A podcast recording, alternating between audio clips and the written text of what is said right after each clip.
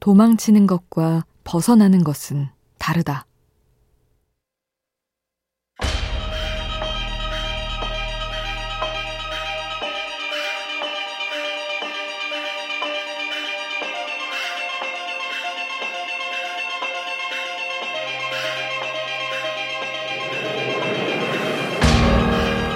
만화 13살의 여름에서 아빠는 방문을 걸어 잠근 사춘기 딸에게 이렇게 조언한다. 마음을 괴롭히는 게 있다면 그냥 넘어가지 말라고. 그것과 싸우고 물어보고 따져보고 그래야 거기서 뭔가를 배우게 될 거라고 말이다. 살다 보면 다양한 감정들이 한 번에 휘몰아칠 때가 있다. 그럴 땐 누구나 회피하고 싶은 생각이 든다. 하지만 그건 도망치는 것일 뿐 벗어나는 것은 아니다. 벗어난다는 건 문제와 직면해 싸운 사람만이 가질 수 있는 특권이다.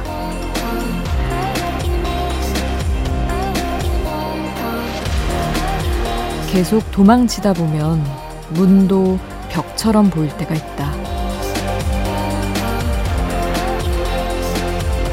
우연한 하루 김수지입니다.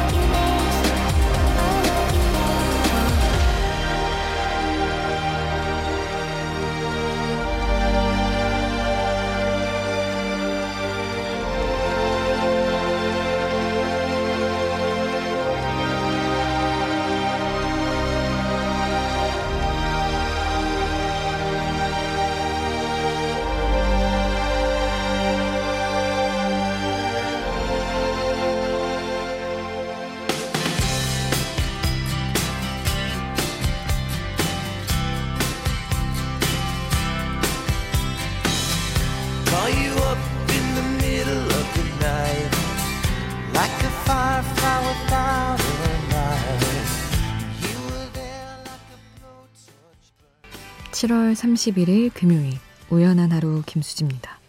첫 곡으로 들려드린 노래는 소울 어사일럼의 런어웨이 트레인이었습니다.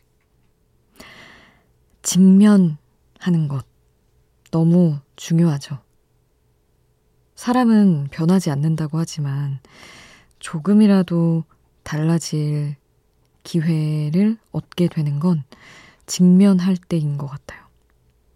어떤 문제든, 사람 사이 갈등이든, 나의 잘못이든. 사실 비교적 저는 나의 잘못은 잘 직면하는 편인데, 사람과의 갈등에서는 뭐 싸우고 이렇게 맞서고 하는 게 굉장히 어렵거든요. 아마 저희 청취자분들 중엔 저랑 비슷한 분들이 많을 것 같은데, 그럼에도 부딪혀봐야만 하는 갈등도 분명히 있는 것 같습니다. 그래야만 벗어날 수 있는 것 같고요. 7월의 마지막 날입니다. 다들 어떻게 보내셨나요, 여러분? 세상도 어수선하고, 날씨도 어수선하고, 마음도 어수선한 그런 날들인데, 이 시간만큼은 여러분의 뭐, 직업, 나이, 사는 곳 다 중요하지 않습니다. 그냥 오늘 각자 어떤 마음인지 거기에 대해서만 같이 이야기를 나눠볼게요. 문자 샵 8000번 여러분의 이야기 기다리고 있습니다. 짧은 문자는 50원, 긴 문자는 100원의 정보 이용료 추가로 들고요. 미니 메시지는 무료로 이용하실 수 있습니다.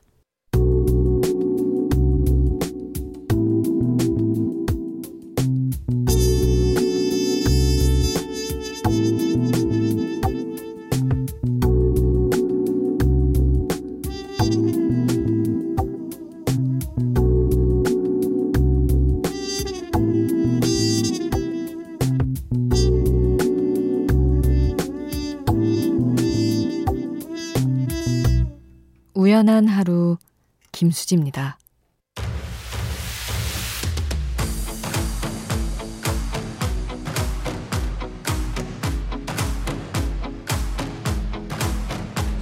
새로운 시작은 늘 설레게 하지 모든 걸 이겨낼 것처럼 가호의 시작 9686님의 신청곡 함께 했습니다. 9686님이, 아, 시험 기간이라면서 보내주셨던 문자예요. 18살 학생이시라며. 몸은 힘들긴 하지만 시험이 하나하나 끝나간다는 사실이 그나마 위로가 되는 것 같아요. 응원해주시면 힘내서 시험 더 잘 볼 것 같아요. 하셨습니다. 시험이 남은 분도 있고 다 끝난 분들도 있겠죠? 저도 중고등학생 때를 생각하면 그 시험이 보통 하루에 3개, 4개 정도 있고 3개였던 것 같다. 한 3일, 3, 4일 보잖아요.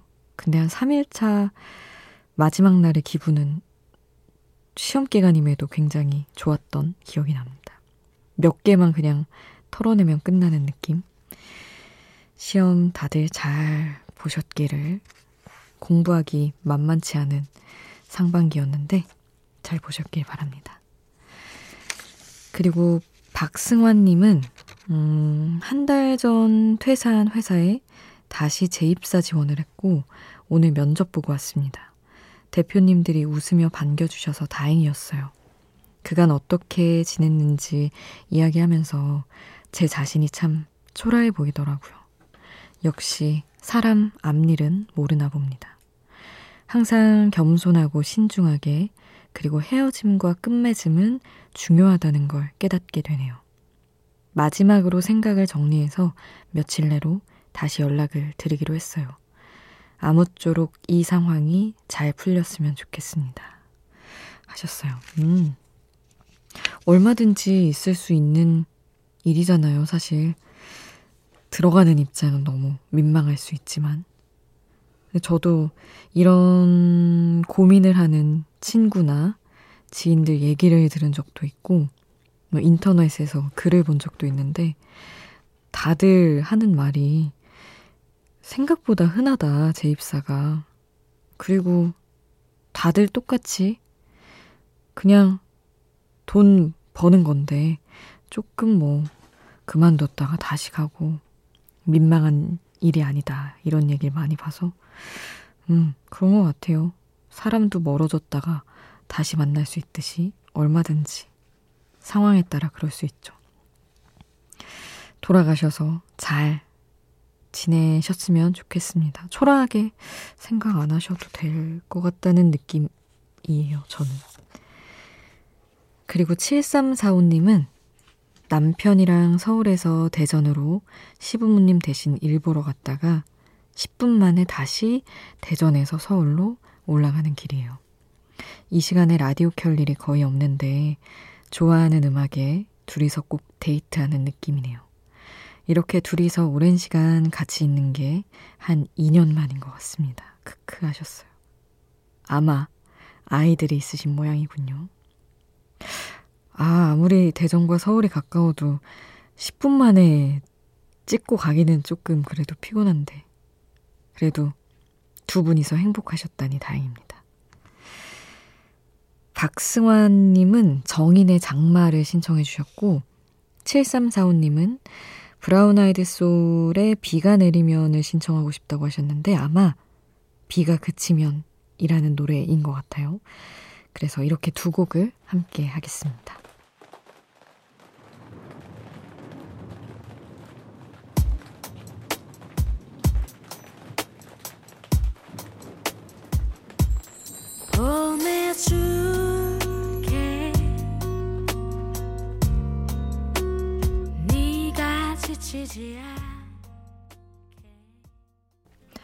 정인의 장마, 브라운 아이드 소울의 비가 그치면 함께 하셨습니다.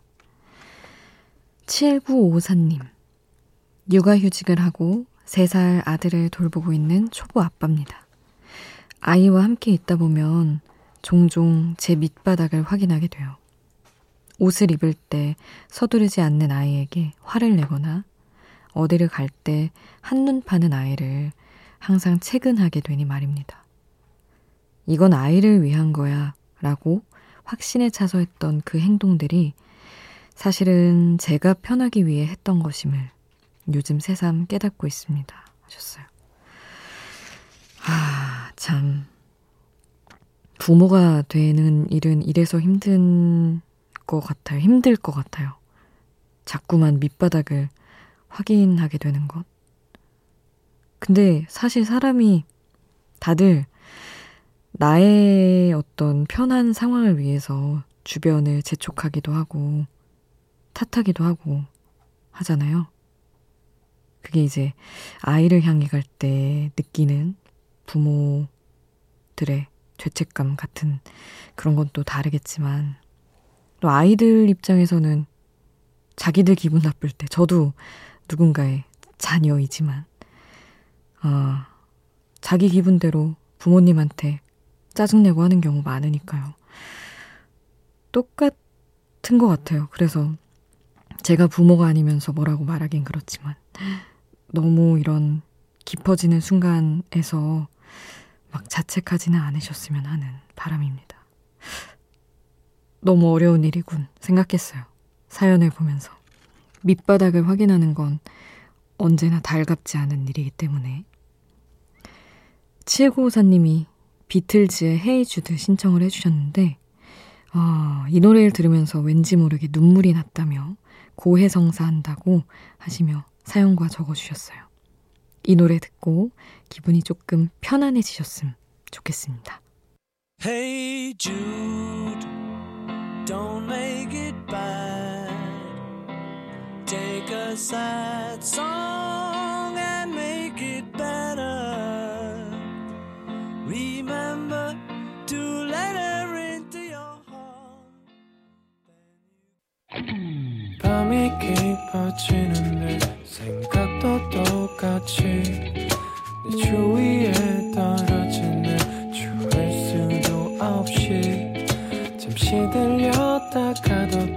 매일 이 자리에 있을게 나? 어디까지였나? 우연한 하루 김수지입니다.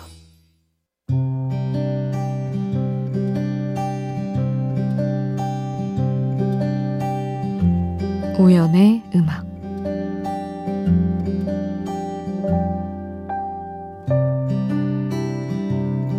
기억 못하는 그날이 와도 나와 있어 줄래?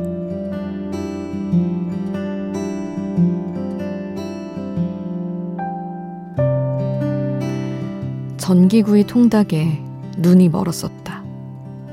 채썬 양배추에 마요네즈만 뿌린 그 샐러드는 또 왜 그렇게 맛있었는지 거의 씹지도 않고 삼켰던 것 같다고 그날의 식욕을 기억한다.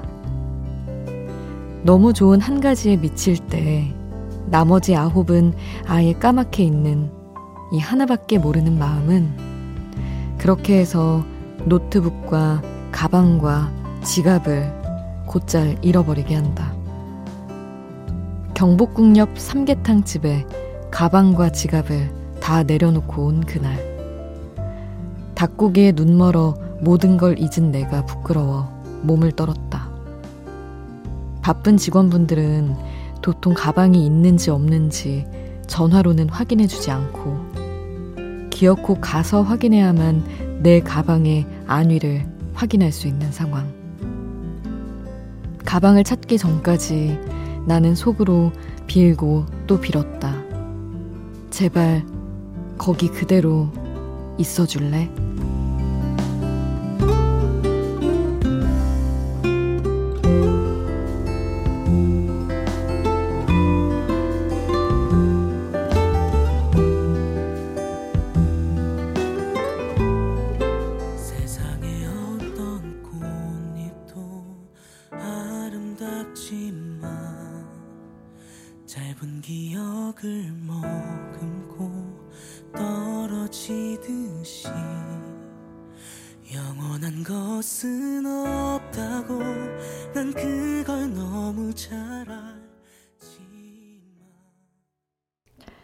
1909의 있어줄래.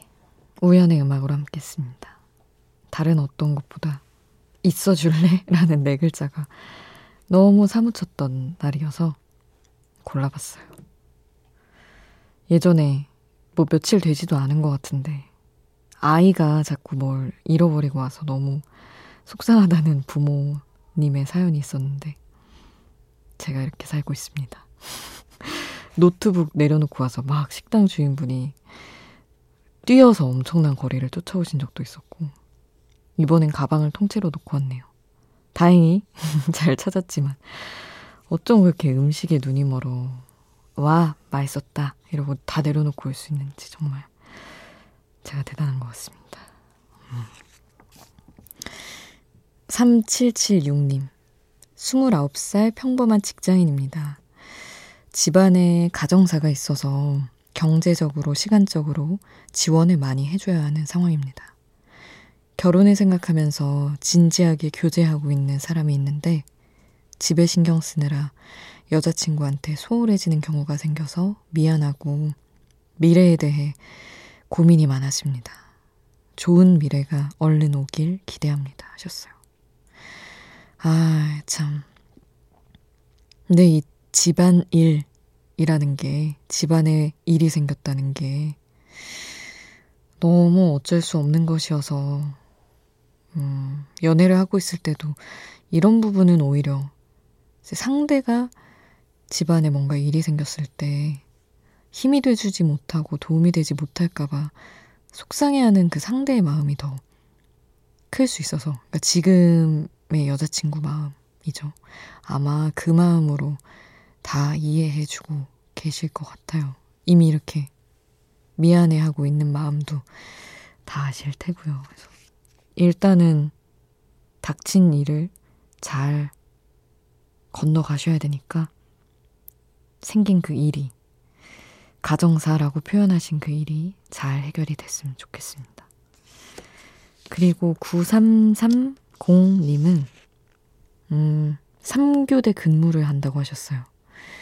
야간 근무라서 11시, 밤 11시에서 아침 7시까지 근무하신다고.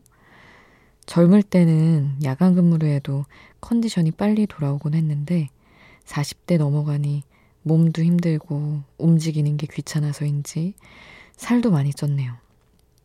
야간 끝나면 3일간 쉬는데 오랜만에 9살 첫째, 6살 둘째 데리고 고향집 통영에 가려고 합니다. 부모님도 뵙고 바다도 좀 보고 힐링하고 오려고요. 첫째가 낚시를 해보고 싶다고 해서 바다 낚시도 할 거라고 하셨어요. 음, 통영.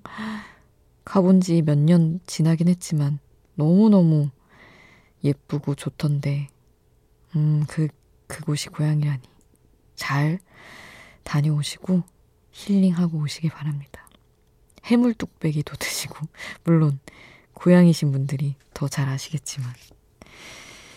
아, 양보님은 저에게 몸과 마음을 치유할 시간의 여유가 생겼어요. 평생에 다시 오지 않을 기회라 생각하고 무심하게 계획을 짜고 의무적으로 잠을 자던 저를 프리하게 즐기며 라디오 듣고 있어요. 하셨습니다.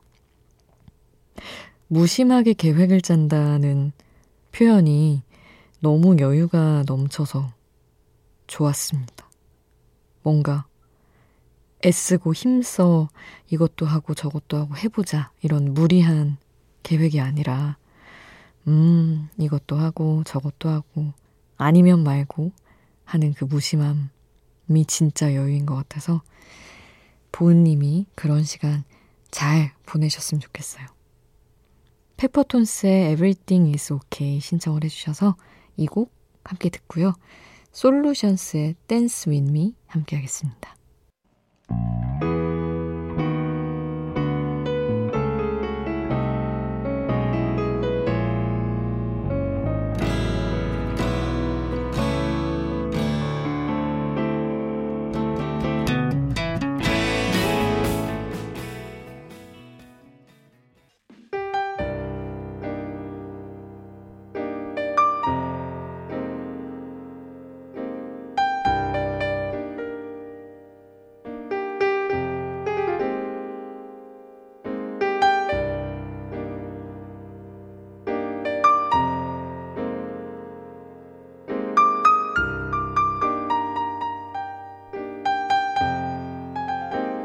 우연한 하루 김수지입니다.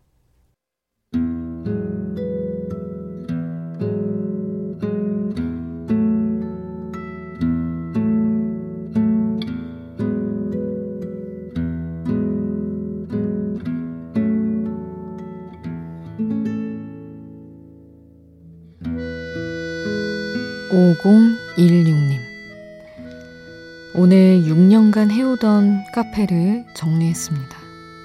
후련하기도 하지만 너무 속상하고 아쉽네요.